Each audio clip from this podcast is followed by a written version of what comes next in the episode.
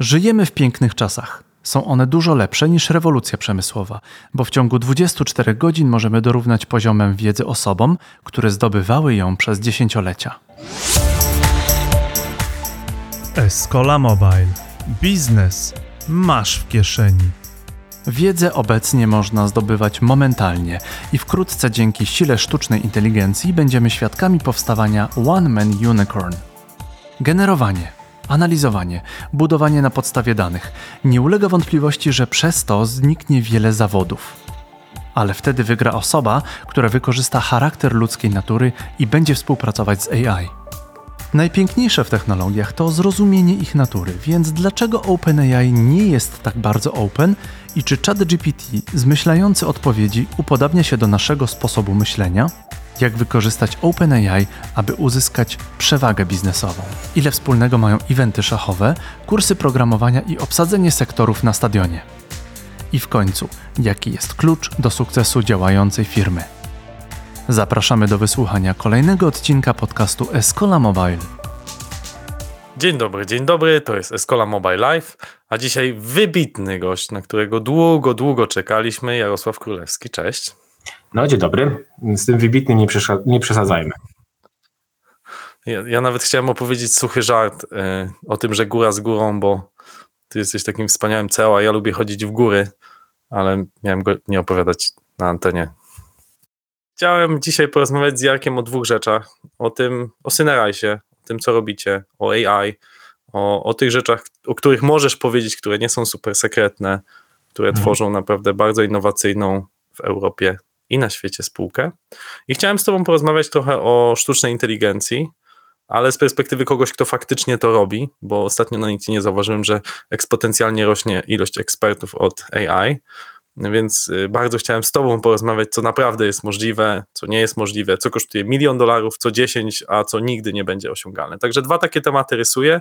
Obiecaliśmy sobie, że nie będziemy rozmawiać o piłce nożnej, więc spróbujemy się tego trzymać.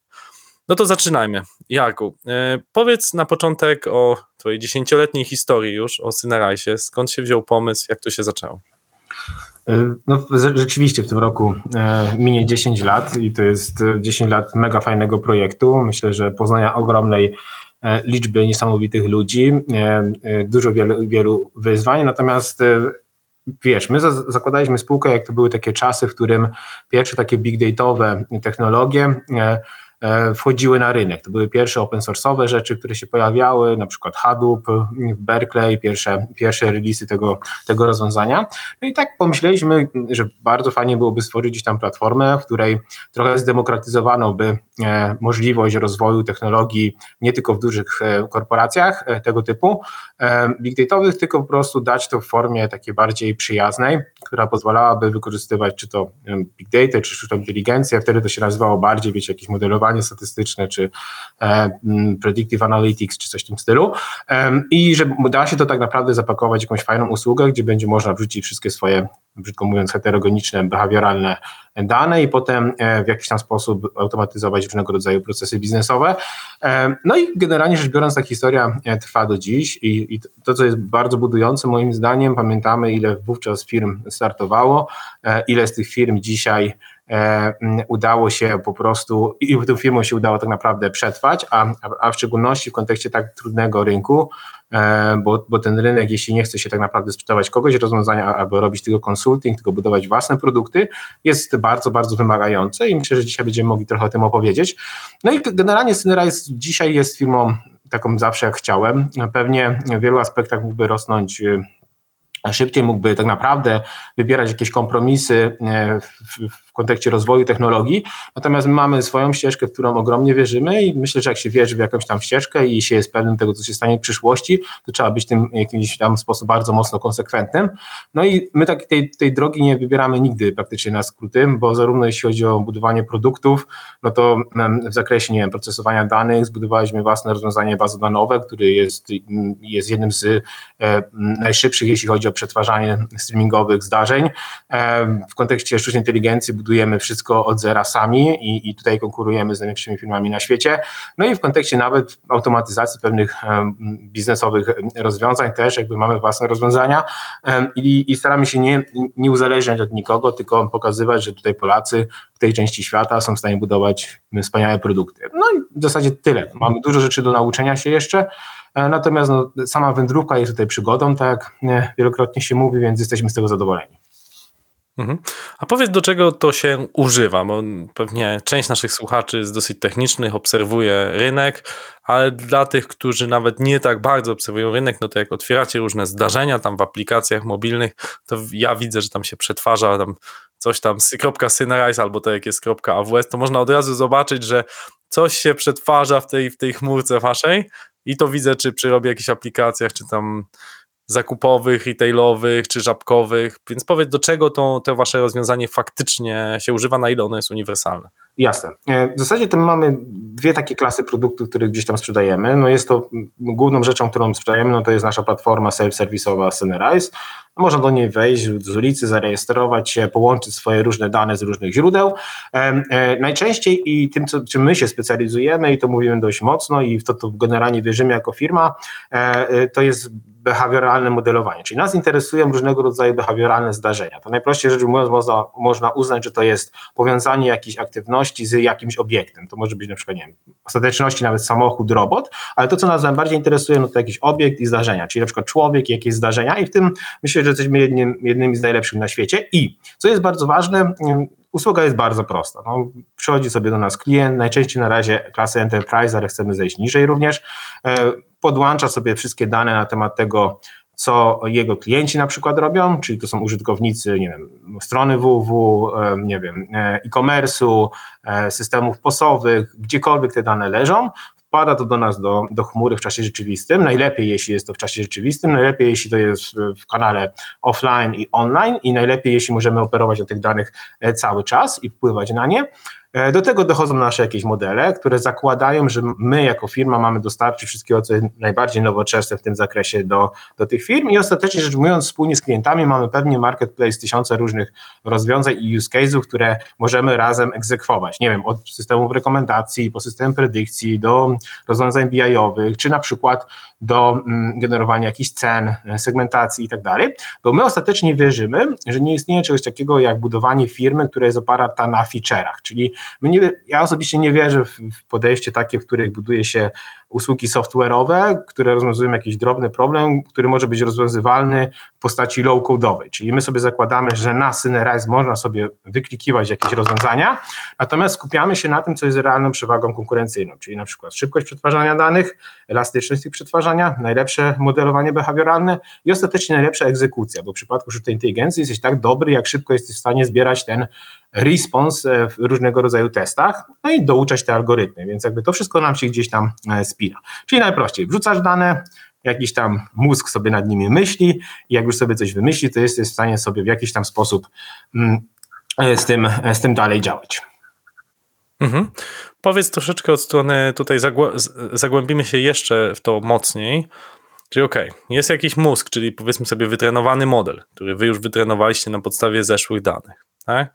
I teraz on ma być, jak mówisz, na tyle wydajny, że on w czasie niemalże rzeczywistym jest w stanie, tak jak mówisz, rozumiem co, zaproponować jakąś promocję, zniżkę w oparciu o twoje zachowania, tak, jesteś, nie wiem, osobą pełnoletnią, jest piątek, to dajemy ci 50 groszy zniżki na piwo pszeniczne, tak, i jakby jak, jak, jak to może konkretnie przekładać się na, na ten efekt biznesowy dla twojego klienta? To mnie ciekawi. No oczywiście. No jakby y, tych rozwiązań jest bardzo dużo. No, ostatecznie rzecz ujmując, y, y, jakby pewnie wiesz, że w, w, technologiach masz, masz do czynienia z dwoma tak naprawdę kluczowymi e, aspektami, które e, może w jakiś tam sposób, e, na których możesz być skupiony. Jedna to jest optymalizacja tego, co jest status quo, czyli możesz szukać jakichś oszczędności dzięki technologiom. A druga rzecz, no to to jest tak naprawdę, nie wiem, generowanie nowych revenue streams, czy na przykład budowanie jakichś rozwiązań, które powodują, że, że one są po prostu większe. No i przechodząc jakby do, e, do, do praktyki.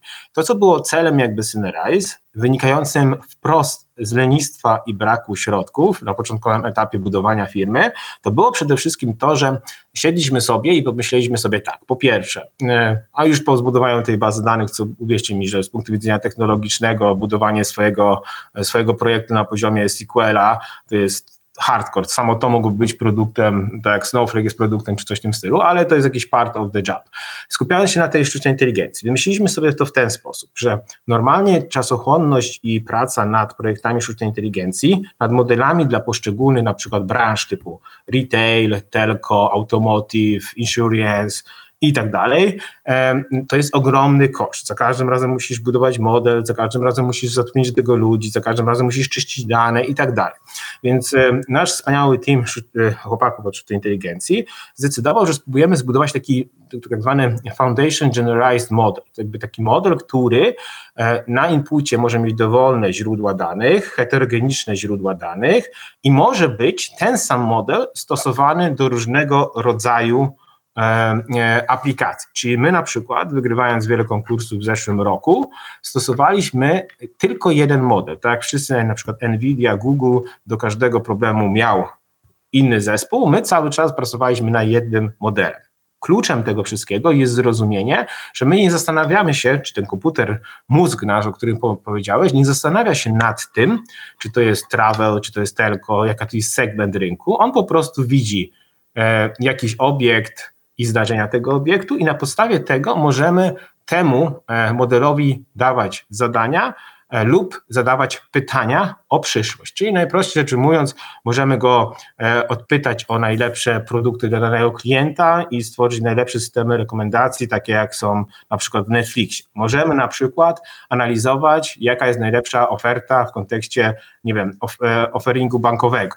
Możemy na przykład, w zależności od tego, czy człowiek jest bardziej lojalny czy nie, oferować mu inną strategię cenową. Możemy na przykład kupować taniej ruch w Google'ach, dlatego że rozumiemy, jak klienci podchodzą do, do lojalności marki, czy są na przykład price sensitive. Możemy na przykład przewidywać, nie wiem, ceny e, produktów w zależności od e, e zapotrzebowania. Możemy na przykład analizować, jakie jest propensity poszczególnych produktów. Możemy na przykład e, generować nowe pomysły na, e, na offering. E, możemy na przykład optymalizować ścieżkę klienta w kontekście user experience. Możemy na przykład detektować anomalie w kontekście, nie wiem, security. Możemy na przykład, co jeszcze z ciekawych rzeczy ostatnich, może generować, nie wiem, jakąś komunikację marketingową. I co jest też bardzo fajne, teraz mówimy cały czas o tej platformie e, Synerize, która jest dla nas jakby core. Natomiast my dzisiaj również oferujemy e, standalone to serce, o które pytasz, ten mózg, o który pytasz, jako taki infrastructure as a code, gdzie możesz sobie po prostu skorzystać tylko z danej sztucznej inteligencji. I tutaj na przykład to, co jest mega ważne, e, tego rodzaju nasze rozwiązania, mało kto to wie, są nawet open source'owe, bo dużą część pracy my dzisiaj publikujemy, między innymi tym, żeby pokazać, jak mocni są e, e, naukowcy z Polski, jeśli to open source'ujemy. No i dzisiaj na przykład potentaci używają tych rozwiązań na prawie 200 krajach i to jest naprawdę niesamowite, że aplikacje, w których używane jest nasze korowe algorytmy sztucznej inteligencji, dotykają w tym momencie prawie za chwilę miliarda ludzi. I, i, i to jest piękne. Korzystają z tego największe firmy, na przykład Zomato, e, taki jeden z większych food delivery system na świecie, zrobił przez rok badania, które system rekomendacji, predykcji, e, analizy działania użytkownika są najlepsze. Ich na przykład, nie wiem, e, udziałowcem jest Alipay czy też Uber, gdzie mają potężne działy data scientistów i, i oni w takim dużym poście, analizując wszystkie dostępne rozwiązania na świecie, wybrali rozwiązanie Synerize jako to, które jest core frameworkiem dotyczącym sztucznej inteligencji w kraju, jak pewnie wiecie, na Bliskim Wschodzie, w Indiach, gdzie liczba tych użytkowników jest, wiecie, liczona w setkach milionów, więc to są, wiecie, fajne przykłady i, i tak to mniej więcej u nas wygląda. My, my jesteśmy firmą deep techową, nastawioną na bardzo mocno na produkt, więc staramy się, żeby ten romans intelektualny z naszymi e, klientami występował na bieżąco. Muszę Cię jeszcze dopytać o źródła danych, bo bardzo często akurat w AI-u tym lepszy jest model, im więcej możesz go nakarmić danymi. To, co zrobiłeś, czyli uniwersalny model, no to jest sztuka, która niewielu się udała. Naprawdę, bo tak jak mówisz, większość idzie w specjalistyczne solutions i, i no ja też prowadzę trzy, czy cztery projekty badawcze w tym momencie naukowo i tam zawsze to jest bardzo specjalistyczny model dedykowany do nie wykrywania spektrum autyzmu u dzieci i tylko pod to jest trenowany. Natomiast twój jest powiedzmy względnie uniwersalny, ale czy to znaczy, że te dane które tam retailerzy, czy, czy, czy te firmy, o których wspomniałeś, one też w jakiś sposób do was wracają, żeby udoskonalić ten model, no bo jeżeli on ma się doskonalić, to potrzebuje no baterii danych. To, co jest bardzo istotne w tym wypadku i warto to, bo to są bardzo, bardzo ciekawe i dobre pytania. Po pierwsze, żeby była jasność, jakby ta uniwersalność naszego modelu jest w tym aspekcie behawioralnym. No my nie jedziemy do rynku i nie, nie mówimy w tym wypadku, że będziemy na przykład e, wprost dzięki temu wykrywać na przykład e, nie wiem, raka czy coś w tym stylu. Co nie oznacza, że na przykład nasze algorytmy typu Cleora czy MD, które tyczą się rozwoju nauki jako takiej, nie są dzisiaj na przykład stosowane dzisiaj do analiz grafowych, czy na przykład y, predykcji powiązań, tak zwanych link predictions, które mogą być stosowane na przykład w drug discovery, czy wykrywania na przykład zastępników leków. Takie projekty też są. Natomiast mówiąc wprost, y, czy jako używania tych naszych narzędzi jako toolingu do AI. Natomiast jeśli chodzi o ten model zgeneralizowany, czy model zgeneralizowany, które my mamy, to one tak naprawdę mm, działają w taki sposób, że one są takimi private foundation models. Co to oznacza? Że jak mamy na przykład takie modele e, jak ChatGPT-3 czy GPT-4, e, czy Stable Diffusion podejście, no to te modele zrewolucjonizowały tekst, e, obrazy, wideo, procesowanie tych rzeczy. I oczywiście rzecz ujmując, one działają tak dobrze, dlatego że te duże modele są trenowane na bardzo dużych datasetach, i mogą dzięki temu, że są na takim na przykład całym internecie trenowane, e, e, jakby zastępować, wiecie, tysiące różnych bardziej wyspecjalizowanych modeli. My na przykład takie podejście staramy się po raz pierwszy używać w, mm, e, w modelowaniu behawioralnych danych. I dlaczego to jest super ważne? Dlatego, że po pierwsze to ogranicza maksymalnie, wiecie, inwestycje w time, e, e, time to market, czy time to production, czy time, time to deployment, gdzie my jesteśmy w stanie bardzo szybko te modele uruchamiać na produkcji i źródła tych danych u nas są kluczowe w tym aspekcie, że my nie mieszamy tych danych pomiędzy klientami. Czyli to jest Private Foundation Model for Behavioral Data. Co to oznacza?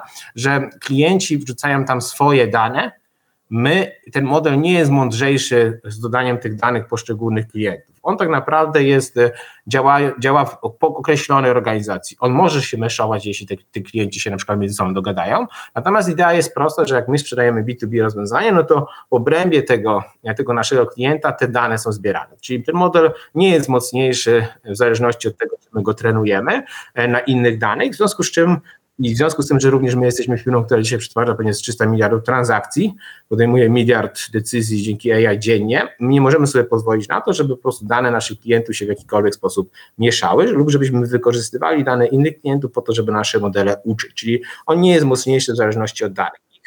On jest... No to, to, to, to zaskaku, zaskoczyłeś mnie tu bardzo, bo rozumiem, że jakby, nie wiem, Carrefour nie chce, żeby żabka uczyła się na jego danych i vice versa. Ja to rozumiem, ale model musi się od czegoś uczyć i te dane tam przechodzą, tak jak mówisz, w gigantycznych ilościach. Więc jak sprawiasz, że jak twój zespół AI-owy sprawia, że ten model jest lepszy, bo na czymś no jednak musi, no, musi są, się uczyć. Są, są, dwa rodzaje podejścia do, do budowania przewag konkurencyjnych w sztucznej inteligencji. Jeden z tych przewag konkurencyjnych, które budujesz e, w sztucznej inteligencji, to jest to, że myślisz o, o, o tym świecie, o, o, o pojemności tych modeli w taki sposób, że E, e, tą iskrę bohaterstwa intelektualnego, tej mocy intelektualnej, ona zawsze jest, przepraszam, ta iskra związana z tym, jak pojemny jest model, czyli jak dużo, nie wiem, dostaniesz tam danych, jak dużo przetworzysz tych danych, jak dużo przeczytasz dokumentów i tym podobne.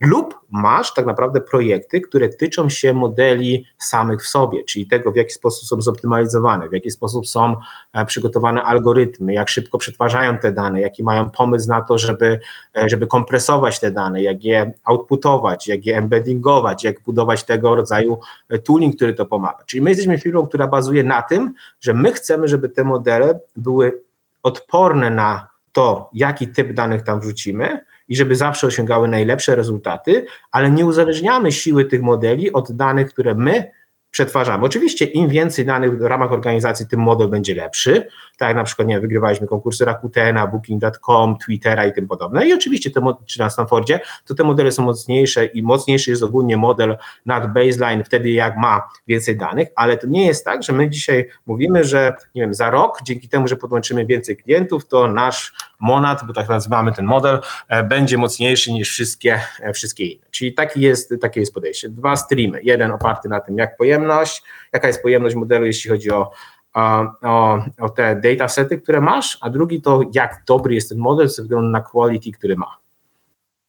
A to dosyć rzadkie jest podejście, bo jednak tak jak patrzymy na większość tych y, gigantów, tak, Google, Microsoft i, i, i to, co OpenAI robi, no to nie oszukujmy się, to jest taki trochę komputerowy brute force. Oni po prostu mają bardzo dużo pieniędzy, mają bardzo dużo mocy do przetwarzania, co też prze przekłada się na to, że te modele są dość drogie. Oczywiście my widzimy tam, o ChatGPT jest za darmo, jeżeli ktoś nie korzysta z płatnego API, mhm. no ale one jednak spalają dużo energii. I, I tu też chciałem cię zapytać, bo ty się chwalisz tam na Twitterze, że właśnie twój model jest taki dosyć... Um, efektywny, dzięki tak. temu, że właśnie on nie jest nakarmiony na toną danych i ma superkomputer pod sobą. Zgadza się. I to jest właśnie o tyle, moim zdaniem, mocne podejście, że my nie zakładamy, że, że wiecie, że dane jako takie e, powinny być e, przewagą intelektualną, bo żebyś też wiedział, no, z punktu widzenia logiki, którą masz w swoim życiu, w tym jak budujesz firmę, to jest bardzo niebezpieczne, żeby budować swoje rozwiązania bazując tylko i wyłącznie albo na kogoś API, albo na przykład na, e, na tylko i wyłącznie na zbiorach danych. Musisz być mądrzejszy w samym E, w samej esencji tych modeli, które budujesz. I teraz, żeby była jasność, z naszej perspektywy jest tak i z Twojej perspektywy powinno być tak, że są przecież dzisiaj źródła w internecie, których ty jako ty możesz po prostu pobrać sobie prawie cały internet, prawda? Czyli załóżmy, że mając dzisiaj tam 200 tysięcy dolarów nawet, możesz tak naprawdę pobrać jakieś archiwum internetu, oczywiście publicznie dostępnego, który, który wiesz, który w jakiś tam sposób będzie kolejnym źródłem do tego, żeby pouczyć tych modeli, nie? I, i faktycznie to będzie coraz, e, coraz bardziej commodity, e, i będziemy tylko opierać się do tego, jaki jest GPU, jaki jest CPU i tak dalej. Ale to, co jest piękne i romantyczne w Big Data i sztucznej inteligencji jest to, to, my to nazywamy często, Jacek ostatnio o tym mówił, mój szef AI na spotkaniu w Auli, że idziemy w czasach, w czasy, w których e, e, będziesz mógł kreować one, one, main, e, one man unicorn. Co to oznacza? Że dzięki wybitnym jednostkom będziesz mógł budować tak ogromne przewagi na efektywności tych modeli, że one w sobie, te minimalne procenty, te minimalne różnice w jakości i precyzji tych modeli będą nagle decydować o milionach, miliardach dolarów przetwarzaniu na przykład, nie wiem, danych z giełdy, z Forexu, z jakichś innych tematów. Więc to są naprawdę ciekawe rzeczy, które są przed nami i my jako firma po prostu stawiamy na to, że jednak e, tym, czym my możemy dzisiaj rywalizować, to tylko tym. No wiadomo, że nie będziemy mieć tak dużo pieniędzy, żeby rywalizować z modelami, które e, będą opierały swoją e, doskonałość na ilości danych, tylko musimy po prostu podchodzić do tego bardziej sprytnie. Mhm.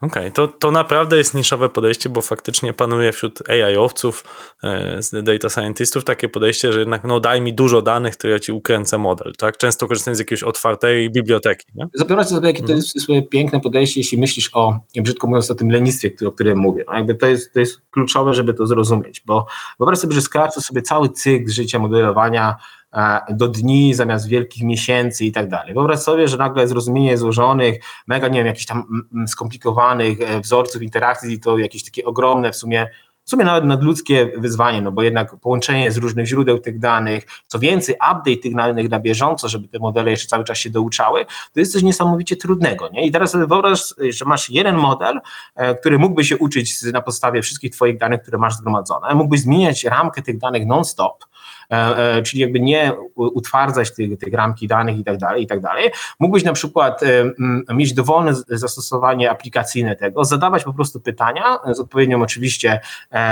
z odpowiednim jakimś tam czasie i, i dostawać odpowiedź przede wszystkim w kontekście wydajności i jakości odpowiedniej. I teraz to tak byś nagle wyeliminował dzięki AI całą tą pracę fizyczną, którą masz do budowania modeli, nie? Od, od nie wiem, eliminacji czyszczenia danych, filtrowania danych, czyli używać do czego feature engineeringu AI, czyli używać AI do tego, żeby budować AI. No na przykład takie nasze jest trochę teraz podejście do tego, jak chcemy, jak chcemy budować i rozwijać e, to, to dokładne modelowanie behawioralne, jak analizować, przewidywać przyszłe zachowania. Mhm. Ja mam jeszcze ostatnie pytanie o Synai, zanim przejdę na bardziej ogólne pytania, bo mam tutaj tonę pytań na, na live, ale jedno chcę zadać o, o, o, to, gdzie przetwarzacie te dane. Czy macie jakąś prywatną chmurkę, czy, czy to są różni dostawcy? Było, było słynne, że ty kiedyś dostałeś nagrodę Microsoftu, że kupiliście jakieś tony tej, tej chmury. Jak to wygląda teraz w 2023 mhm. roku? Z czego korzystacie? Po pierwsze, była jasność, że zawsze jak teorie, teraz jak jestem w piłce nożnej, to już tych teorii spiskowych jest zawsze mnóstwo i tak dalej. No, pamiętam, jak było takie wystąpienie Sati na temat Synerize e, w 2017 roku, jak się bardzo z tego jako młody chłopak cieszyłem. Prezesa Microsoftu dodam, bo ty tak mówisz to oględnie, ale tak, to dla tych, co nie wiedzą. Wtedy nie mieliśmy złotówki wydanej chyba, e, nie mieliśmy, mieliśmy tylko jakiś grant i nie mieliśmy żadnego kontraktu z Microsoftem, więc jakby to pokazuje, jak, jak ludzie lubią sobie dorabiać gdzieś tam historię, bo nie chcą słyszeć o tym, że ktoś mógł wygrać intelektualnie pewne rzeczy, więc absolutnie nie jest, my jesteśmy dzisiaj firmą multicloudową, mamy rozwiązania naszego, nasze, nasze zarówno dostępne w Microsoft Azure, zarówno dostępne jak i jak e, również w Google Cloud. W Google Cloud nawet teraz powiedziałbym, mamy wiele e, zaawansowanych projektów z różnymi e, klientami. Na AWS nie jesteśmy z powodów strategicznych na razie. Mamy też, i to jest bardzo ważne, rozwiązanie on-premisowe. I teraz to, co jest, dlaczego to jest super ważne, bo to oznacza, że większość naszych technologii, które budujemy i stworzyliśmy, należy do nas. Czyli my generalnie decydujemy o pricingu. Nie mamy tutaj żadnych zewnętrznych interfejsów, o których, o, o których zależnych jest nasza usługa. I, I mamy na przykład w bankach rozwiązania, które są on-premisowe. No, są zdokeryzowane, są przygotowane do tego, są bardzo zaawansowane, są, wiecie, tam jest ponad pewnie teraz 300 różnego rodzaju mikroserwisów, więc w tym aspekcie to jest, to jest bardzo zaawansowana rzecz. Natomiast nie jest tak, że, że generalnie cokolwiek musieliśmy od kogoś kupować na wyrost. Konsekwencją konsumpcji jest to, jak my dzisiaj podchodzimy do, do chmury i wyboru tej strategii multicloudowej. Mhm. Dobra, to teraz chcę trochę, już nie na razie, to trochę ciebie popytać o to, jak pracujesz, tak jak prezes z prezesem sobie mhm. poradzisz mi trochę, bo pamiętam, jak jeszcze ostatnio rozmawialiśmy na żywo, to mówiłeś, że nadal zdarza ci się pisać kod. Syneres ma 10 lat, rozumiem, że w 2013 zaczęła to e, taka grupka e, nerdów, geeków, e, młodych geniuszy informatycznych z AGH, no ale teraz masz już sporo rzeczy do roboty. Czy nadal zdarza ci się, nie wiem, budować jakąś architekturę, rozwiązania, czy już cię tam wygania twój CTO e, z tego podziemia? Znaczy, my mamy bardzo dużo. Po pierwsze, ja uważam, że mm, e, jednym z moich większych sukcesów jest to, że e, udało mi się zgromadzić wybitnych ludzi u siebie. No i to jest, to jest uważam, że to jest bardzo kluczowe i zarówno w, tej, tej, w, tym, w, tym, w tym core usługach, czyli tych usługach, które odpowiedzialne są za całą platformę, zarówno w tych usługach big dataowych, gdzie mamy własne silniki baz danych, czy na przykład w AI, gdzie po prostu mamy unikalne, składa się to mm, jakby rozwiązania. Ci wszyscy ludzie E, są też potężnymi jednostkami z bardzo mocnymi charakterami i Synerize jest otwartość na to, żeby forsować różnego rodzaju projekty. Natomiast no, przeważnie jest tak, że jednak e, zdarza mi się uczestniczyć, czy to w budowie architektury, czy w decydowaniu o jakichś produktowych rzeczach, coraz oczywiście mniej, natomiast no, nie wyobrażam sobie dzisiaj, żeby na przykład e, CEO spółki technologicznej e, co kwartał nie aktualizował swojej całej wiedzy na temat infrastruktury, tego co robimy, jak robimy, jak wygląda security, jak wyglądają mikroserwisy. Nie wyobrażam sobie na przykład dzisiaj, że w tak zaawansowanej spółce tak na przykład, nie wiem, nie wiemy jak funkcjonują modele, w co inwestujemy, jak wygląda efektywność tego, jeśli chodzi o chmurę, spalanie tego i tak dalej, czy na przykład jak wygląda architektura, bo mimo wszystko architektura to nie jest tylko i wyłącznie programowanie, też widzenie przyszłości, antycypowanie tej przyszłości, więc ja mam o tyle szczęście, że mam mega kompetentnych ludzi, więc co najwyżej możemy się decydować, jak ta architektura ma wyglądać względem biznesu, mm, ale tak, staram się cały czas rozumieć, staram się cały czas, wiecie, e, programować. Synerize jest tyle fajną, wiecie, platformą, że, że można ją wykorzystywać do różnych różnych rzeczy. Czyli na przykład ja jestem w stanie sobie brać dzisiaj core platformy Synerize i przykładowo w Wiśle Kraków, jak potrzebuję na przykład zarządzić, e, nie wiem, rozsadzeniem kibiców na stadionie, no to ja po prostu wykorzystuję do tego Synerize na przykład. Więc to są takie rzeczy, które, do, do, których, do których warto, warto też sięgać. No a tutaj jest potrzebne programowanie, no bo to z tego, że mam API Synerize, ale też muszę wiedzieć, jak pewne rzeczy robić. Nie? I, I myślę, że to jest też, co prawda odebrali mi już chwilę temu dostęp do GitHuba i GitLaba i wszystkich tam gdzieś usług. E, nie wszystkich oczywiście jeszcze, ale no w dużej mierze, tak. Natomiast y, mm, y, ze względu na ISO i inne takie paradygmaty, natomiast y, no uważam, że lepiej się z tym po prostu czuję, jak rozumiem, co się tam dzieje po prostu. Więc staram się e, e, nie uciekać od tego. Oczywiście przecież nie ma szans, żebym, żebym miał, wiecie, nawet pewnie z 5%, 10% tak dużo e, wiedzy, jak ludzie, którzy mnie otaczają, którzy 12-14 godzin siedzą tylko i wyłącznie nad tym dziennie, no bo to musiałbym być absolutnym egoistą i, i po prostu infantylnym głupkiem ja bym próbował takie rzeczy powiedzieć, że, e, że, e, że jestem lepszy od tych ludzi, wręcz powiedziałbym pewnie, że jestem w ostatnim percentylu najmądrzejszych ludzi w kontekście programowania i innych rzeczy w Synerize. Natomiast e, to, co jest moim, moim zdaniem ważne, no to znajomość takiej modern architecture, która też uwzględnia, wiecie, warunki biznesowe, opłacalność pewnych rzeczy, to jest kluczowość dzisiaj. Kluczowa sprawa, kluczowa sprawa dzisiaj. Mhm. Okej. Okay. A powiedz w takim razie dwa słowa, jak, jak wygląda Twój dzień pracy, nad czym się najbardziej koncentrujesz w tym momencie? Ile tam jest właśnie uczenia się o nowych nowinkach, ile jest w tym, e, wiesz, zarządzania jakimś kluczowym zespołem, ile mhm. jest y, innych rzeczy, z których jesteś znany? E, słuchaj, wiesz co, ja generalnie rzecz mówiąc długo się zastanawiałem nad, nad wieloma różnymi aspektami, wiesz, działalności, pytanie sobie otworzyłem komórkę, żeby zobaczyć swoją to-do listę i ci powiedzieć mniej więcej, jak ja to organizuję, ale mm, wielokrotnie zastanawiałem się, jak, wiecie, optymalizować tę pracę według tych wszystkich strategii i tym podobne. To, co wiem dzisiaj na pewno, to firma musi e, być innowacyjna zarówno w kontekście, wiecie, produktu, dystrybucji, jak i organizacji swojej pracy. My w Synerize absolutnie nie jesteśmy idealni w tym temacie. No jakby liczba walk, które toczą się wewnątrz firmy codziennie między biznesem, IT, produkt ownerami i tak dalej, jest absolutnie ogromna. I, i, I wiecie, tylko ja postrzegam to jako pewnego rodzaju normalność. To jest pewnego rodzaju szukanie optymalnej drogi dla budowania własnych produktów.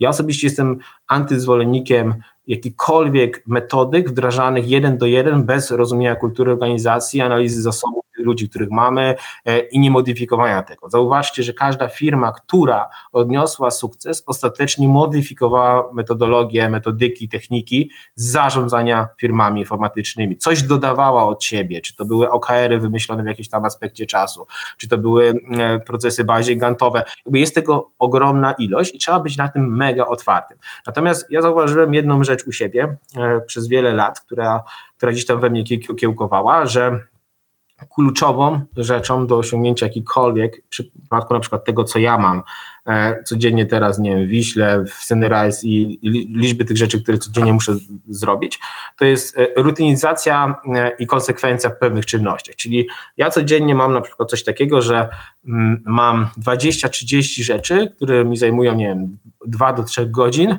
które po prostu muszę zrealizować. Po prostu to tak wiecie, jak jak umycie, e, umycie zębów, bo w ramach tej filozofii Kaizen, którą, której też bardzo wierzę, małych kroków, po prostu e, e, musimy po prostu być konsekwentnim, żeby zobaczyć potem jakiś wielki, jakiś wielki przyrost na tym, co chcemy osiągnąć, bo nie da się tych projektów zrobić ad hocowo.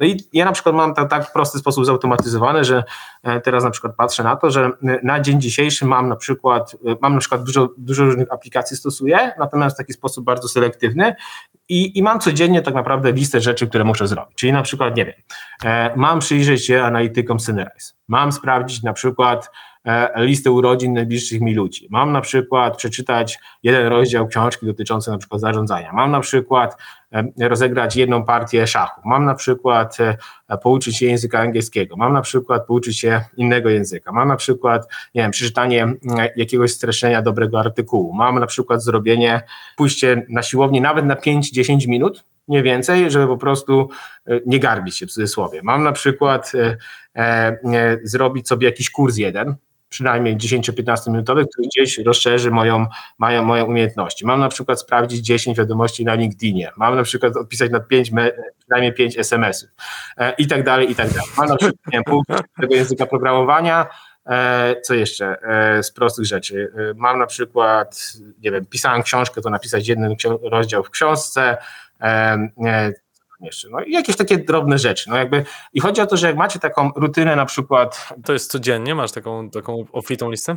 Tak, tak. Mam na przykład, mam na przykład rozegrać y, też na przykład, y, nie wiem, e, są takie, wiecie, gry logiczne, aplikacje logiczne, gdzie musicie sobie powalczyć, żeby cały czas mieć mózg sprawny i rozgrywacie tam 3-4 jakieś partie w jakąś grę logiczną e, z komputerem i, i chodzi o to, żeby trzymać jakby ten mózg też wystymulowany. No i codziennie ma na przykład, wiecie, w Todoosach w Microsoftie macie coś takiego, że codziennie wam może wpadać zadanie to samo, żeby je zrealizować. Nie? No i codziennie wpada mi ta lista 20 rzeczy, ona mi zajmuje od 2 do 3 godzin. Zawsze muszę to zrobić po tym, żeby kłaść się spokojnie spać, że e, dołożyłem cegiełkę do tego, żeby być mądrzejszym człowiekiem, nie? albo czegoś nowego się nauczyć. Najbardziej jestem zirytowany, wiecie, jak kładę się e, wieczorem spać i, i, i wiem, że nie, nie osiągnąłem jako ja, jako ja większego progresu, jeśli chodzi o wiedzę. Czyli w tym wypadku ta wiedza jest jakimś takim narkotykiem, e, od którego gdzieś tam staram się być trochę uzależniony i, i, i, tym podobne, bo, bo, bo inaczej po prostu myślę, że bym stał w, w, miejscu. A reszta to są normalne, normalna praca, wiesz, taka jak każdego zarządzającego, walczenie z dokumentami, e, motywacją ludzi i tak dalej, i tak. Tam o, e, o, szczegóły tego, tego, tego, co robisz, to chcę cię zapytać trochę o szachy. Ostatnio się widzieliśmy właśnie na, w katowickim spotku na tym turnieju, który sponsorowałeś. E, Widziałem też, że macie programy różne dla młodzieży. Wiesz, są, różne rzeczy robią firmy, które odniosły sukces. Widzę, że na przykład y, chłopaki z Code 2, których też bardzo pozdrawiam, bo to moi krajanie z Dolnego Śląska, oni robią rzecz niesamowitą biznesowo, a przy okazji nagrywają śmieszne filmiki i przy okazji śmiesznych filmików nagrywają bardzo takie prospołeczne rzeczy, typu oddaj krew, oddaj szpik i tak dalej, nie? Ty poszedłeś w różne takie eventy, tak? Y, Szachowe, kursy programowania. Y, Dlaczego? Bardzo prosta sprawa. E, e, Tam już w wielu wywiadach uważam to za, żeby była jasność, uważam to za naj- najlepszą rzeczą, która mi się stała w życiu. E, mm, To ja się wychowałem w bardzo małej miejscowości wiecie, jeden z takich większych problemów tam dla ludzi, którzy, e, którzy, którzy żyją, dorastają, wiecie, nie w jakimś miastowym środowisku, zawsze, wiecie, był problem z dostępem do wiedzy. Mieliśmy nawet takiego psychologa, który zawsze przyjeżdżał, mówił, że nie osiągniemy sukcesu, dlatego że nawet nie dlatego, że jesteśmy głupsi w cudzysłowie, tylko że no, ten dostęp do wiedzy będzie mniejszy, mniej, mniej książek, mniej instytucji, mniej obycia i tak dalej, i tak dalej. No i osobiście rzecz ujmując uważam, że jakby i zawsze było to moją misją, bo wiecie, ja z, z, z, byłem jednym z młodszy, młodszych e, wykładowców na AGH, służyłem jednym z pierwszych kierunków studiów, który był pięcioletnim kierunkiem studiów, dzisiaj jest takich kierunków e, kilka, e, wyewoluowało kilkanaście, napisałem książkę, miałem 25 lat, bo po prostu wierzę, że edukacja jest kluczową rzeczą, żeby gospodarkę popychać naprzód, żeby dawać ludziom, nie wiem, sens istnienia, żeby ich rozwijać, żeby widzieć, że dookoła was rosną, widzieć, że to naprawdę mogą robić niesamowite rzeczy. E, I myślę, że nie ma dzisiaj rzeczy e, piękniejszej, jeśli chodzi o, nie wiem, o biznes, e, o projekty społeczne inne, niż patrzeć na przykład, jak ludzie się wokół ciebie rozwijają. No ja mam dzisiaj tak, że czasami spływają, ostatnio spłynęło do, do Synera kilka tysięcy CV w pierwszym kwartale i widzę tam na przykład ludzi, którzy skończyli kierunek, który ja pamiętam, pisałem, który miał 300 stron jako program całego kierunku, jako student tam e, 12 lat temu i ludzie po 12 latach kończą ten kierunek, który był mm, stworzony wtedy, który przynosi miliony złotych e, e, e, uczelni e, i, i pytam się, jak, ten, jak, jak kierunek, dlaczego ci ludzie wybrali ten kierunek i co im dał i, i wielu wznosi na, na tym jakby swoje niesamowite potem kariery i też e, robią rzeczy, które, które ich pasjonują. I teraz sobie wyobraźcie prostą rzecz. No, e, żyjemy w pięknych czasach, bo taka osoba dzisiaj na takiej wiosce jak ja wtedy, e, jak dostanie odpowiednich stymulantów, czy zobaczy parę historii, których chce albo nie chce przeżyć w życiu, e, to może robić piękne rzeczy z, z, z, jakiejś, z jakiegoś miejsca i tak dalej. Dlatego my jako Sunrise e, wierzymy, że po prostu to jest jakby napędzanie tej całej gospodarki. My, my, czy to przez programy studiów, czy to przez programy dla dzieci, czy, czy to przez eventy szachowe, wszystko to, co uczy logicznego myślenia analitycznego i takiego bardzo merytokratycznego, jest czymś, co po prostu my gdzieś wierzymy. Nie? I to jest bardzo kluczowe. Na przykład wczoraj byłem w Google i mieliśmy taką prelekcję dla globalnych gości i wiecie, i to jest też piękne, jeśli chodzi o podejście do klientów. No, przeważnie jest tak, że firmy, nawet w naszej branży technologicznej, przez 10 lat, ostatnich 20, e, przyzwyczaiły e, trochę pewnie z powodu konsultingu, przy, przyzwyczaiły się do tego, co dla informatyki nie było natywne. No, dla, dla informatyki od początku dziejów, od kiedy powstała, było to, że ma być przejrzysta, transparentna, dokładna, precyzyjna, e, zawsze określona, e, nieściemniająca, nie, e, nie jakby nie overpromisująca. I zobaczcie, przez 20 lat to wszystko gdzieś poszło w, niebyt, bo firmy, które osiągały sukces, to były firmy, które poszły z prezentacją, które overpromisują, które, który, gdzie cykl sprzedaży kończy się na tym, o, im klient głupszy, tym łatwiej mu sprzedać, nie? I, i to jest absolutnie głupie, infantylne, wręcz powiedziałbym, odechciewa się tak pracować. I my na przykład w Synerite mamy też taką misję, że każdy nas klient, i mamy naprawdę dużych klientów, i oczywiście pracują z nami z powodów platformy, ale też z jednego innego powodu, że my ich traktujemy jak partnerów. My wierzymy, że jak my będziemy rozwijać tych klientów, edukować tych klientów, e, sprawiać, że ci menadżerzy, project menadżerzy, e, zarząd będzie mądrzejszy, będzie rozumiał to, tym bardziej doceni tą różnicę, która jest w naszych rozwiązaniach. I to jest moim zdaniem mega ważne. Jeśli my będziemy tak podchodzić do wszystkich rzeczy, nie wiem, i to na poziomie kraju, gospodarki, polityki i wszystkich innych tematów, to będziemy bardzo potężni, jeśli chodzi o te możliwości intelektualne. I jedna rzecz, którą moim zdaniem e, i, i, i, i ten projekt Wiśnie mnie też bardzo dużo nauczył, że bardzo kluczowe jest o tym, żeby mówić, że e, ludzie, rzecz ujmując, powinni bardzo klarownie mówić o swoich błędach, wadach i tak dalej. No, to jest normalne po to, żeby móc je, wiecie, w, E, wyekstraktować, skupić się na nich i po prostu je rozwijać. No jakby to jest moim zdaniem, e, moim zdaniem dzisiaj bardzo, bardzo kluczowe. Tak, to są nasze takie projekty dla nas, które dużo nam dają i wierzymy, że one tak naprawdę pozwala, pozwalać będą, wiecie, mm, rosnąć, budować kadry, które, wiecie, są przyszłością, nie wiem, tej planety nawet, nie? Super, jest to, co mówisz, bardzo to jest zbieżne z moją filozofią i to, co, to, co jako Escola, choćby tym podcastem. Jako jesteśmy w dwóch trzecich audycji, mamy 100 osób w tym momencie live na LinkedInie i teraz czas na trzecią sekcję pytań. Ogólnie o AI, o przyszłości AI chciałbym podpytać osobę, która naprawdę to czuje i się na tym zna. I zacznę od takiego ogólnego pytania. Co twoim zdaniem, co ty odczuwasz, że to, co OpenAI zrobiło z, przede wszystkim z chat GPT, jak to wpływa na, na właśnie tą edukację, tą świadomość tego, jak nagle ludzie się tym zachwycili? Czy to postrzegasz jako pozytywne zjawisko, czy negatywne? To znaczy, wiecie, w środowisku gdzieś takim naukowym, mówię, mówię wam wprost, czy takim badawczym, którym my jesteśmy, zawsze mnie to bawi, bo my o pewnych rzeczach wiemy wcześniej. Nie? I jak wiemy, jak, jak ten rynek e, e, e, pop-techu odkrywa coś nagle, to to trochę jest taki moment, moment dość zabawny, bo nagle rozumiecie, że oni sobie zaczynają zdawać sprawę z tego, co w sumie co what. No my to wiemy od dwóch lat, że tak jest, że takie systemy są i tak, tak naprawdę to działa. Ale to jest ogromnie ważny moment dzisiaj, dlatego że to pierwszy raz z punktu widzenia mojego instrumentalnego odrabia to nam wiele różnej pracy, takiej powiedziałbym edukacyjnej klientów, że jednak jest coś w tym, tej sztucznej inteligencji, dlaczego warto w nią inwestować. Otwiera to dialog na temat tego, co jest lepsze, co jest gorsze, jeśli chodzi o precyzję, czyli nie, że każda firma na świecie mówi, że mam najlepszy system rekomendacji, nie pokaże papera na ten temat, nie zaprezentuje wyników, nie potrafi opowiedzieć klientowi, dlaczego ma te wyniki najlepsze, mam najlepsze i koniec. I to jest, tak to się sprzedawało do tej pory. Dlatego ja się cieszę, że wciągamy się w dyskusję, w której wreszcie będziemy mówić o szczegółach, dokładnych rzeczach, dlaczego coś jest lepsze od innego i wierzę, że trochę w tym aspekcie informatyka się poprawia. Natomiast to spowodowało dzisiaj wiele różnych takich, powiedziałbym, fal pozytywnych i negatywnych. Pamiętajcie, że środowisko ML Community, czyli data scientistów, to jest środowisko, które oprócz tych celów komercyjnych i biznesowych wierzy w postęp świata, cywilizacji. I jest wiele projektów open source'owych, jest wiele projektów, które zawsze wszyscy marzyli, że nie będą zawłaszczone tylko i wyłącznie dla biznesu. I dzisiaj tak naprawdę odpowiedzią na OpenAI za chwilę będzie nie tylko odpowiedź komercyjna Facebooka, Meta e, czy innych firm. Będzie odpowiedź za chwilę e, całej społeczności, powiedziałbym, ten open source'owej, która będzie chciała budować przeciwwagę do rozwiązań komercyjnych i dawać te rozwiązania za darmo wszystkim. I to jest najpiękniejsze, co może się nam zdarzyć. I to myślę, że to jest. E, my dzisiaj oczywiście e, e, bardzo mocno jesteśmy zhypowani tym, co robi ChatGPT Free w kontekście Microsoftu, w kontekście innych rozwiązań, są integracje, inne rzeczy, zabawa z tymi modelami i tak dalej. Ale najpiękniejsze rzeczy są przed nami, dlatego że w tym momencie na pewno ten resistance społeczności będzie wyglądał w taki sposób, że te wszystkie modele zostaną,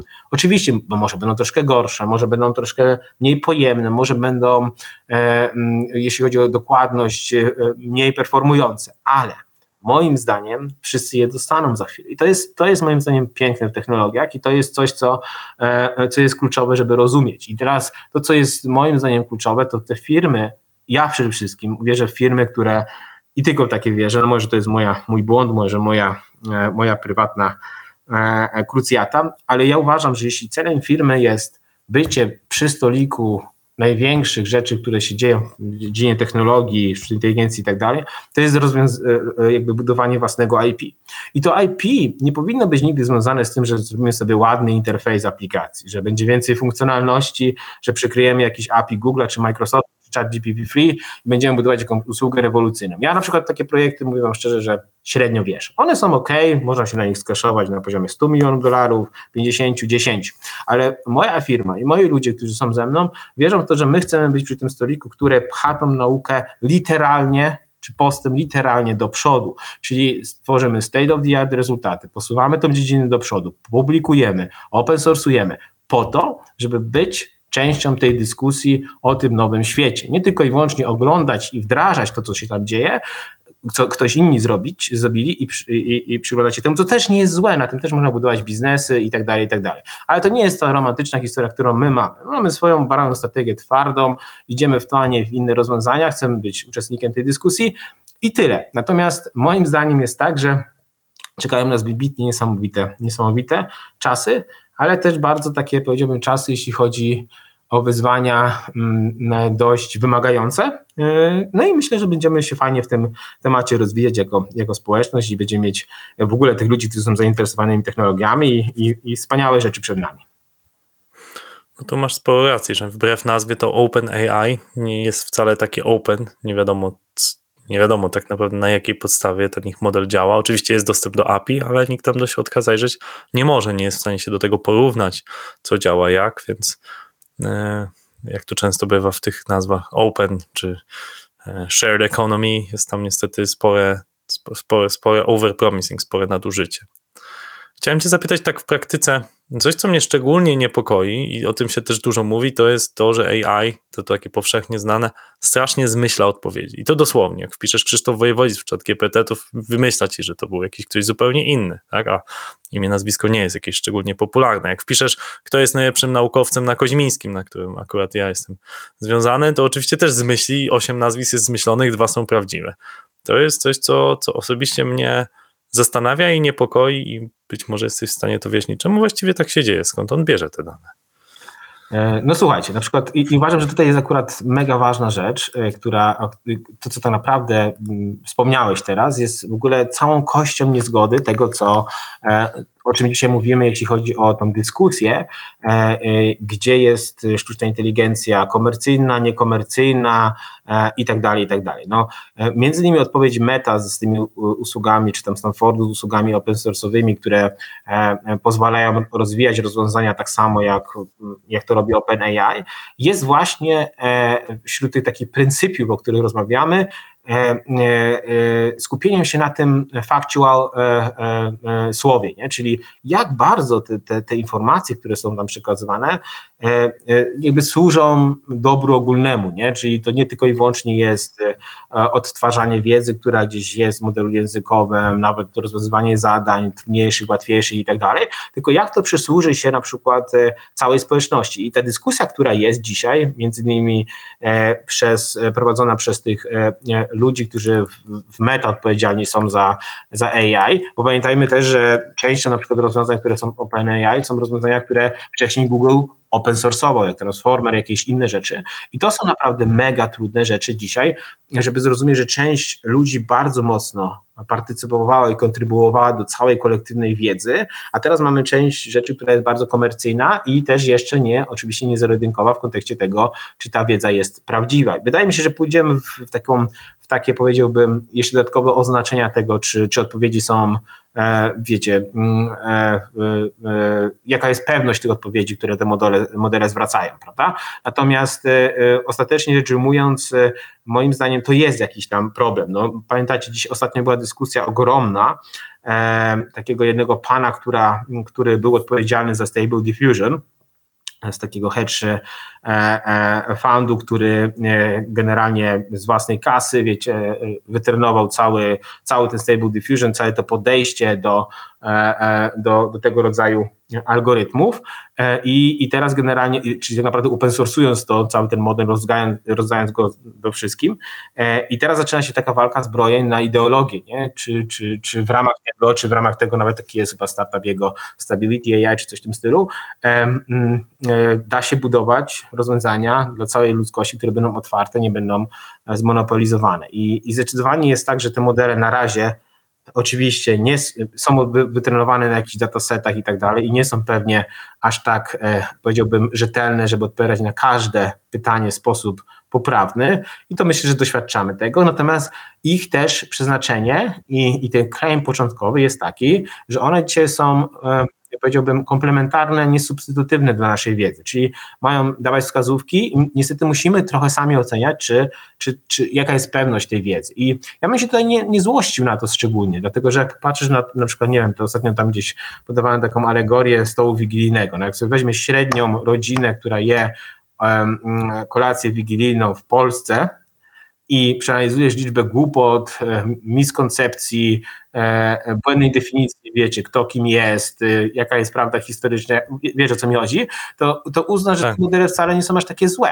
I ja bym miał dzisiaj na przykład zabetować, kogo bardziej słuchać, na przykład czy przeciętnego Kowalskiego, przepraszam teściu, bo mój teściu ma Kowalski na nazwisko, czy, czy takiego modelu, no to ja jednak bym, ja bym miał dzisiaj iść i, i, i dać komuś 18 lat na przykład nauki head, to wolałbym, żeby, żeby ci, te osoby nawet z tymi błędami uczyły się od sztucznej inteligencji, e, niż na przykład uczyły się od tej, wiecie, od społeczności po prostu ludzi, którzy mają tą wiedzę jednak niepełną, bo jak zapytać AI, czy na przykład jest tego pewna, że ten naukowiec najlepszy na tym uniwersytecie, to prawdopodobnie dostanie odpowiedź, że nie jest do końca pewna, prawda? A jak zapytałbyś, nie wiem, przeciwnego Kowalskiego, czy jest pewny na przykład, że nie wiem, w którymś tam roku w historii to jeden kraj napadł na drugiego, to ci powie, że jest. W zależności od poglądów teologicznych. Więc to są bardzo trudne problemy dzisiaj, nie? Jak do tego podchodzić. No tak, no szukając innej alegorii, jestem przekonany, że jeśli hipotetycznie w 2050 zakaże się nam ludziom prowadzić auta i tylko AI będzie mogła prowadzić samochody, to jestem pewien, że będzie to znacznie bezpieczniejsze niż my ludzie, bo jesteśmy zmęczeni, bo jesteśmy omylni, dużo bardziej niż AI, które też jest omylne, ale tak jak mówisz, w nieco mniejszym stopniu. OK, jeszcze mam jedno pytanie, szczególnie dla mnie ważne, bo GitHub Copilot będzie pisał za mnie ten kod, e, więc pytam Cię, Jarku, kiedy?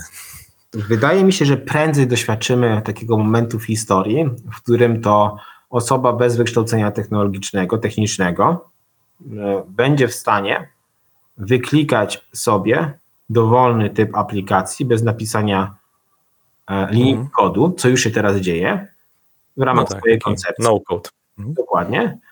E, niż ten copilot będzie pisał te programy. Myślę, że będzie pisał komponenty, będzie rozwiązywał wiele rozwiązań i tak dalej. Natomiast e, wydaje mi się, że, e, że takim, to też Jacek mówił ostatnio na, na spotkaniu, takim marzeniem, takim, takim snem wszystkich tych technologiach, w których my jesteśmy i się obracamy, jest wyobraź sobie to, że nie napisać jakąś, wiecie, aplikację rezerwacji hoteli. To myślę, że nie do tego ten kopilot i te wszystkie rozwiązania AI mają służyć. Te rozwiązania mają służyć do jednej rzeczy, że jak ten model dotyczący, nie wiem, budowania, kreowania kodu będzie kiedyś na tyle potężny, to żeby on był w stanie pisać kod nowego AI i nowy, nowy kod będzie pisał kolejny nowy kod, który będzie lepszy od poprzedniego i tak dalej, i tak dalej, co doprowadzi mm -hmm. do mhm. skuteczności do wiecie, stworzenia może singularity. I to jest, wiecie, to jest, to jest to coś, czego my dzisiaj szukamy, jakby, jakby z tej powiedziałbym, tego intelektualnego punktu widzenia, jak zbudować taki, wiecie, kod, który będzie na tyle taki, taki, taki copilot, czy jakkolwiek go nazwiemy, który napisze kod, kolejny kod napisze kolejny kod i, i, i zbuduje się taką, taki mechanizm, który będzie rozwijał takie rozwiązania w przyszłości. Natomiast yy, i oczywiście rzecz mówiąc w ramach studiów, studiów programistycznych, takich wiecie, rozwiązań czy idei, które stosujemy na co dzień, no to będzie różne, różnego rodzaju rekomendacje, poprawki kodu, no tysiące różnych rzeczy, które będziemy mogli stosować. Yy, i ułatwiać programowanie, poprawkę błędów i tak dalej. Mnóstwo tego będzie.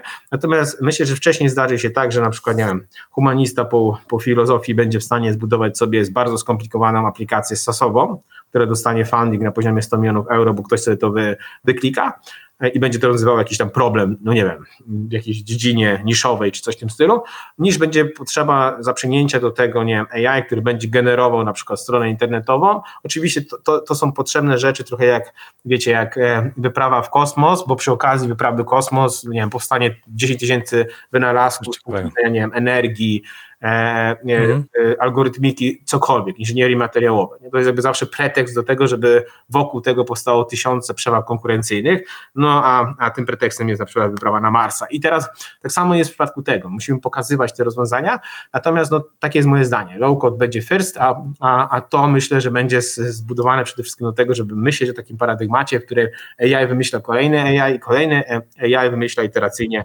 nowe, e, e, ultra fajne modele. Okej.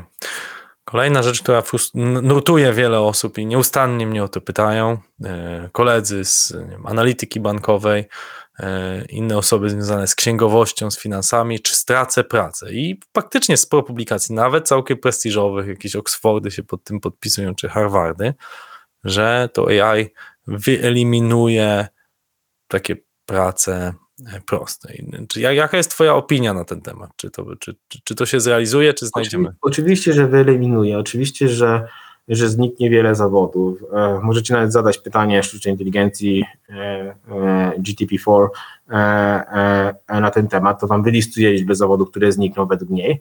Natomiast zdecydowanie tak będzie. Natomiast zastanówmy się, czy nie jest przypadkiem tak, że skoro może być to w sposób łatwo zastępowalny, to czy to jest na tyle unikalne i, i, i dobre dla nas jako cywilizacji, że powinniśmy się tym zajmować. No, ja mam takie zdanie i, i, i zawsze o nim mówię od wielu lat, że wszystkie zawody, które są pewnego rodzaju rutyną, wszystkie zawody, które są w jakiś tam sposób e, zastępowalne lub da się je zautomatyzować, to nie jest coś, co jest bliskie naturze ludzkiej. No, w naturze ludzkiej jest, powinno być bliskie e, coś, co nie jest fizyczne, coś, co nie jest manualne, coś, co nie jest e, e, do zastąpienia, do zastąpienia przez robota, czyli coś, co jest kreatywne, coś, co jest rozwojowe, coś, co nie wiem, pcha e, na poziomie umysłu, umysłu cywilizację do przodu. I uważam, że e, e, nie będzie wcale większego bezrobocia. Będą po prostu zawody bardziej kreatywne, bardziej inspirujące, bardziej ciekawe, a wszystko, co było tak naprawdę fizyczne, takie znane z fabryk, znane, wiecie, z takiego, więc nawet więc powiedziałbym alienacji ludzkiej, e, powinno jak najszybciej pójść do lamusa. Ja uważam, że to nie jest nic, co rozwija, to, to jest coś, co sprawia, że często więcej niż 60% czasu życia ludzie spędzają na rzeczach, które nienawidzą, więc chciałbym, żeby ludzie jakościowo żyli lepiej i uważam, że praca, która nie będzie zutylizowana, będzie po prostu tego największym dowodem. I myślę, że to jest, to tak będzie. Czyli myślę, że tobie to nie grozi. Generalnie ludziom w technologiach to nie grozi. Generalnie ludziom, którzy dołączą do, tej, do tego ruchu low code czy prompt e, creation, również to nie grozi. E, Generalnie jestem bardzo pozytywnie nastawiony do, do tego i zawsze jest tak, że technologia raczej generuje nowe miejsca pracy, bardziej ciekawe, niż tylko i wyłącznie zabiera. No tu się zgadzam, ilekroć przejeżdżam przez bramki na autostradzie i widzę osobę, której jedyną pracą jest wyciąganie ręki albo po- pokazanie, że mam zapłacić 16 zł za przejazd odcinkiem A4, to myślę, że rozpoznawanie tablic jest już rejestracyjnych na tak wysokim poziomie, że absolutnie nie ma konieczności. Poza jedną osobą może ewentualnie, która rozpatrzy jakieś kwestie techniczne i pewnie te osoby byłyby szczęśliwsze, gdyby w tym czasie mogły robić może coś innego. Szczególnie zimą, jak jest w tych budkach. Jest Zresztą wiesz, nawet wyobraź sobie, że jesteś bardzo złym człowiekiem z Darknetu, który chce przejąć władzę nad światem i generalnie rzecz ujmując, no nie wiem, stworzyć z, z ziemi jakiś, e, jakiś eksperyment społeczny, no to nie sądzę, że, że sensowne z twojej punktu widzenia takiego, takiego czarnego charakteru byłoby wykorzystywanie umysłu człowieka jako tkanki do tego, żeby przerzucał nie wiem, produkt z, z miejsca A do B, no. Musielibyśmy podłączyć to do, do bardziej istotnych rzeczy. No nie, no tak mówię, mam już totalnie szczerze patrząc jeszcze na to, jak my dzisiaj podchodzimy do tego, e, czy jak powinno się podchodzić do tego, jak cenna jest jednostka ludzka. Chcę cię zapytać trochę o obawy, bo mówimy dużo o nadziejach, tak, o jakichś perspektywach, natomiast jest parę rzeczy, których ja sam się boję. E, Mamy do czynienia z fake newsami, za chwilę mamy fake wideo, które są już naprawdę na fenomenalnym poziomie i ja się osobiście boję, to znaczy co będzie z naszymi umysłami robiła ilość fake newsów, które jesteś w stanie produkować za pomocą sztucznej inteligencji. Jakie są obawy, które ty widzisz w związku z szeroką adopcją sztucznej inteligencji? Wiesz, obaw jest mnóstwo i to jest, to jest, to jest, to jest przede wszystkim kwestia dotycząca oczywiście prywatności. To jest kwestia dotycząca przewag jednych państw nad drugimi w stosunku do tego, że jedne będą miały wcześniej informacje niż inne, nie wiem, w kontekście systemu walutowego i tak dalej. To są kwestie e, etyki, to są kwestie dyskryminacji, to są kwestie fake newsów i tym podobne. Natomiast no, jakby ja jestem akurat, y, no nie wiem, może jestem naiwny bardzo, ale ja jednak wierzę w tą inteligencję ludzką. No. Wierzę, że kluczem jest dzisiaj, żeby edukować ludzi, jak pewne rzeczy działają, żeby oni mogli dokonywać wyborów.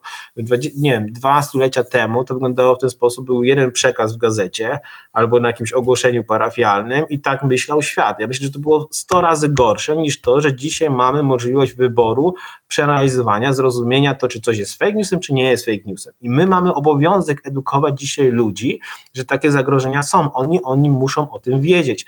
Natomiast e, odbieranie ludzi wolitywności i zwalnianie tego, że ludzie są nieracjonalni, nie rozumieją, nie widzą, są zmanipulowani, też odbiera jakąś godność intelektualną tym ludziom. No ja traktując ludzi z szacunkiem, traktuję ich w taki sposób, że chcę, żeby wiedzieli więcej i rozumieli zagrożenia.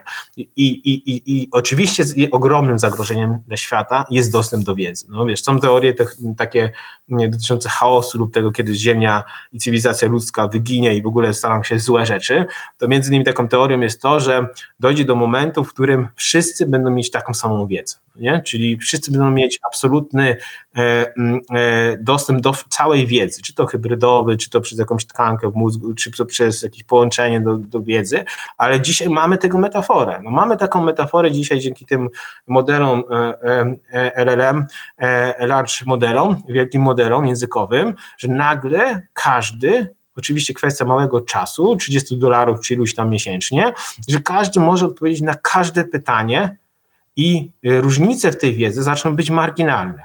Różnice w umiejętnościach, tak zwana homogeniczność umiejętności, tego co umiemy, jak się poruszamy, co myślimy, jakie mamy pomysły, jest największym zagrożeniem dzisiaj dla dla społeczności, moim zdaniem. Natomiast nie zwalnia nas to z myślenia. Ja nie chcę zwalniać naszej cywilizacji z myślenia i, i, i podchodzenia do wszystkiego tak, że my jesteśmy e, e, jednostką, e, czy, czy, czy generalnie rzecz biorąc, człowiekiem, który może dać się manipulować tylko. No, jakby, no jesteśmy ludźmi, powinniśmy się rozwijać, powinniśmy te rzeczy roz, rozumieć. I teraz prosty przykład mamy z całą tą infrastrukturą na przykład dotyczącą cookiesów. No jakby zapytasz, nie wiem, e, milion osób, kto przeczytał regulaminy tych wszystkich cookiesów na tych stronach www i tak dalej, i tak dalej, no nikt tego nie czyta. No. Jakby, no, no może 1% ludzi to przeczytał historii. No.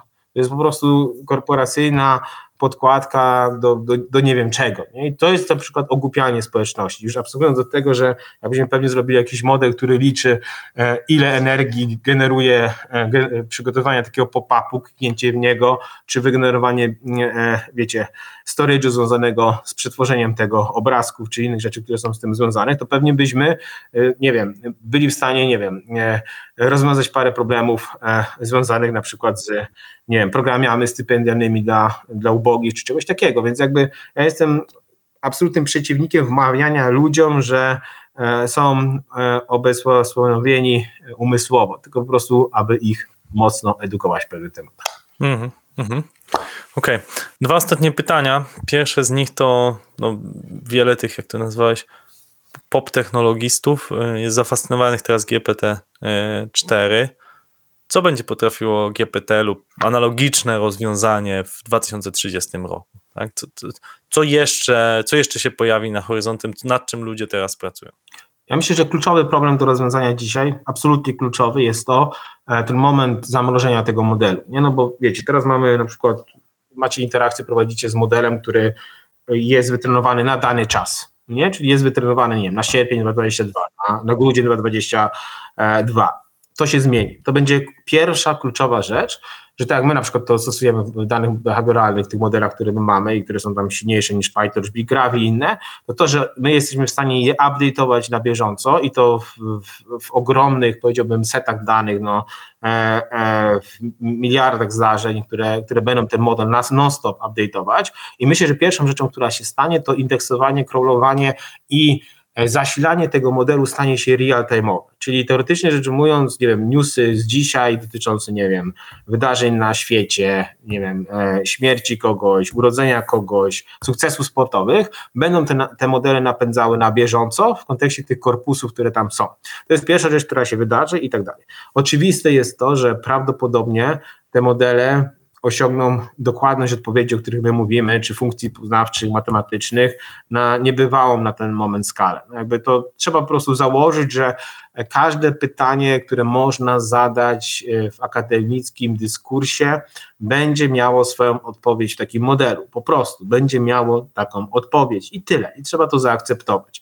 I to, co jest też fajne, moim zdaniem, to to ostatnia rada, która moim zdaniem jest kluczowa w tym aspekcie, bo to zmienia wszystko. No jakby jak mamy dzisiaj młodzież, dzieci w szkołach i tak dalej, jeśli wyobrażamy sobie na przykład, że możemy im w jakiś sposób zaprojektować przyszłość na, wiem, na bujanym hotelu, na fotelu, który jest jakąś alegorią, metaforą tego, że można sobie wyobrazić w jakiś tam sposób karierę jako coś e, bardzo mocno zaplanowanego, to e, radzę o tym zapomnieć. Świat będzie zupełnie inaczej wyglądał. Nie? Związki międzyludzkie będą wyglądać zupełnie inaczej. Związki nasze z pracą, e, z planowaniem, z życiem, które pewnie będzie trwało 100, 100 lat i, i całkiem dobrą jakością, systemami emerytalnymi, to wszystko się zmieni. Jedyną rzeczą, którą, na, na którą trzeba być mega e, w jakiś tam sposób nie tyle odpornym, co otwartym jest to, że, że, że musimy być elastyczni co do zmian, musimy być elastyczni i tak jak te, buduje się platformy, które są low-codowe, tak człowiek musi być taki low-codowy, on musi potrafić przyjąć dowolne zdarzenia, które są wokół niego, móc je przetworzyć najszybciej, najlepiej jak się da i potem wyegzekwować strategie, które chce, żeby były wyegzekwowane. Więc musimy się nauczyć takiego budowania takiego meta frameworku swojego życia, niż raczej myślenia o tym, że nie wiem, będziemy pracować tu, będziemy mieć tyle dzieci, będziemy robić to, tamto, zachorujemy, nie zachorujemy, będziemy mieć dom, działkę. Musimy tą elastyczność w kontekście swoich interfejsów, swojego życia również zrobić jako coś, jako, jako pewnego rodzaju pewnik, przyzwyczaić ludzi do takiego do tej zmiany y, związanej przede wszystkim ze światem, z technologiami, z tym, jak się wszystko, jak, jak wszystko ewoluuje i otwartości na to. I, I, myślę, że jedynym rozwiązaniem tego, żeby to funkcjonowało, jest to, żeby uświadomić ludziom, że e, muszą się edukować, muszą być cały czas otwarci na, na nowe rzeczy e, i nauczyć ich te, te, tego, jak mamy na przykład, nie wiem, e, możliwość zbierania danych, uczenia się cały czas i tak dalej, to ludzie muszą po prostu nauczyć się tak selekcjonować e, problemy, czy, czy zbierać dane, które interesują i je przetwarzać na takim metapoziomie i być po prostu otwartym na tą zmianę. Okej, okay. człowiek jako low code to jest, to jest coś, co pewnie będzie cytowane z tego podcastu. E, ostatnie pytanie. Ostatnie pytanie o Synerize. Synerize za 10 lat. Jaką chciałbyś, żeby było firmą? Czym chciałbyś, żeby się zajmowało? Jakie problemy będzie rozwiązywało? E, wiecie, no, no ja jeszcze po przejęciu wiecie Wisły, to ja już przeczytałem wszystkie możliwe, możliwe scenariusze, które, które mogą się zdarzyć z Synerize. Ja bym po prostu chciał, żeby Synerize nie zdradziło przede wszystkim swojej wizji, którą ma. I wiecie, i ja zabraniam ludziom u mnie w firmie robić coś takiego, że e, być e, short-termowymi jakby moimi współpracownikami czy partnerami. Czyli jeśli dzisiaj Synerize miałoby osiągnąć 20 milionów euro nowego revenue, ale zdradzić te ideały, na przykład nie rozwijać technologii albo wybrać coś na skróty, co za chwilę będzie commodity, versus zarobić 1 milion euro z najlepszego modelu na świecie AI, to wybiorę to, to drugie, dlatego że ja po prostu wierzę, że coś się w przyszłości stanie. I jakby jeśli mamy swoją wizję tego, jak świat będzie w przyszłości wiedzie, wyglądał i jesteśmy w stanie się do niej zoptinować, jakby zapisać i w nią bardzo mocno wierzyć, to nie można w międzyczasie wybierać e, dróg, które e, są e, kompromisowe. No zobaczmy na ten OpenAI. Gdyby zastosować do, do OpenAI wszystkie modele VC, wszystkie modele świetnych private equity funduszy i tak dalej, to tam się nic nie zgadza. No, raz revenue następnego roku było wyższe, raz niższe. Zero konsekwencji w wydawaniu pieniędzy, zero konsekwencji w wydawaniu e, pieniędzy od inwestorów, zero konsekwencji w budowaniu partnerstw. No, absolutny, totalny no-brainer, jeśli chodzi o to, jak powinno się pewne rzeczy budować. A co się dzieje? A to będzie firma, która będzie jedną z najszybciej rosnących prawdopodobnie w historii technologii, informatyki w sposób najdziwniej is- rosnący. Dlaczego? Dlatego, że ludzie wierzą, że odpowiednio rozwiązania na odpowiednim intelekcie wcześniej czy później się obronią. Kwestia skali tego, jak się obronią. Ja bym chciał po prostu, żeby Synerise w przyszłości to traktuję jako, no, oczywiście to jest cytowane literalnie, bo, bo ludzie lubią sobie tworzyć historię i, i do tego dobudowywać e, różnego rodzaju otoczkę, ale ja stosuję alegorię z Nasdaqiem jako celu, jako pewnego rodzaju, e, jak lubisz góry, jako ten punkt, do którego trzeba dojść. Dlaczego? Bo wtedy oznacza, że zrobiliśmy coś unikalnego, jeśli chodzi o poukładanie firmy w kontekście wiem, finansowym, wynikowym i tak dalej. To oznacza, że Polacy, ludzie z tego części świata e, e, zrobili coś bezkompromisowego, jeśli chodzi o IP, czyli własność intelektualną. To znaczy, że możemy zrobić to na własnych zasadach stąd, a nie być tylko i wyłącznie e, kupionymi zasobami i bycie częścią międzynarodowego e, jakby zespołu. To znaczy, że będziemy pokazać w stanie młodym przedsiębiorcom tutaj stąd, że mogą robić stąd rzeczy i być uczestnikiem tego dialogu na najwyższym poziomie na świecie. Więc ja mam, e, ja bym po prostu chciał być align z tym, co założyliśmy sobie e, 10 lat temu i gdzie jesteśmy dzisiaj. No mamy takie spisane takie na kartkach rzeczy, o których tam pisaliśmy 6-7 lat temu w postaci tak zwanych stream of consciousness, jak będzie, jak będzie wyglądał świat dzisiaj na przykład i czytam to po 6 latach i jest, jest, jest mi wtedy naprawdę miło, że tak wiele rzeczy się sprawdza i sprawdziło. I, i tyle. I to, co jest kluczowe, to przede wszystkim mm, Polacy muszą budować sobie taki, czy, czy my jako przedsiębiorcy, pewnego rodzaju awersję do ryzyka, w tym aspekcie, że trzeba po prostu założyć, że będziemy sobie, że będziemy po- popełniać błędy. I musimy mieć tą odwagę popełniania tych błędów e, i, i nie myślenia, że to jest coś, co, z czego nie da się wyjść i tak dalej, że będziemy zdyskryminowani w społeczeństwie i tak dalej, no bo oczywiście, że dużo łatwiej się opisuje porażki niż sukcesy. Więc mam nadzieję, że, że, mm, że Synerise jest dzisiaj przede wszystkim synonimem odwagi, jeśli chodzi o budowę produktów trudnych, jest synonimem budowania edukowania rynku i i jest synonimem tego, że da się w jednym miejscu e, zgromadzić e, intelektualny, potężny kapitał i chciałbym, żeby ten kapitał ode mnie nigdy nie odpłynął. Wow, Jarku, to jest piękna wizja i, i powiem to chyba pierwszy raz y, tutaj w Escola Mobile, że to był naprawdę super zaszczyt mieć takiego gościa jak ty. To jest super zaszczyt dla mnie, że Escola może w tych tam rankingach Deloitte, Financial Times gdzieś tam być razem z twoją firmą. Ważna jest, mój drogi, konsekwencja i jedna pierwsza piękna rzecz w tym wszystkim, która, która myślę, że wszyscy słuchacze powinni nas, o tym pamiętać. Żyjemy w pięknych czasach i ja uważam, że to jest naprawdę piękne, że to nie są czasy e, z rewolucji przemysłowej i tak dalej, że trzeba było mieć ogromną liczbę zasobów, że pchnięcie się po, po stołkach musi zająć 10-20 lat. To jest tak, że dzisiaj mamy pana Krzysztofa, pana Jarosława tutaj, a każdy sobie, kto siedzi dzisiaj na tym podcaście, może w miesiąc lub dwa nadrobić te moje 10 lat. Jakby być nade mną. Ja się będę z tego mega cieszył, bo to będzie synonim inteligencji, sprytu, nie wiem, e, e, timingu, arytmii tego, co się dzieje na świecie. I to jest piękne, że jakby to nie ma tak, że teraz ktoś czyta sobie tego, ogląda sobie ten, ten podcast z nami, o Boże, to 10 lat takiej ciężkiej pracy przede mną i tak dalej. Nie, my, my, my to robimy 10 lat, być może jeszcze nie z takim sukcesem, jakim byśmy chcieli, dlatego, że mieliśmy takie ograniczenia, czy też nie inne, ale jak się będziemy tym dzielić, tymi ograniczeniami, to ktoś po nas przyjdzie i zrobi to lepiej, zrobi to ciekawie i tak dalej. I, i to jest moim zdaniem jeden z takich piękniejszych rzeczy, które mówię moim studentom, że żyjemy w czasach, które e, do 24 godziny możemy być równi. Jakby to, jest, to jest piękne, że można w tej nowej ekonomii wygenerować równie wielką wartość, jaką mają firmy, o których się często opowiada, w bardzo krótkim czasie. I to jest naprawdę intrygujące i z mojej perspektywy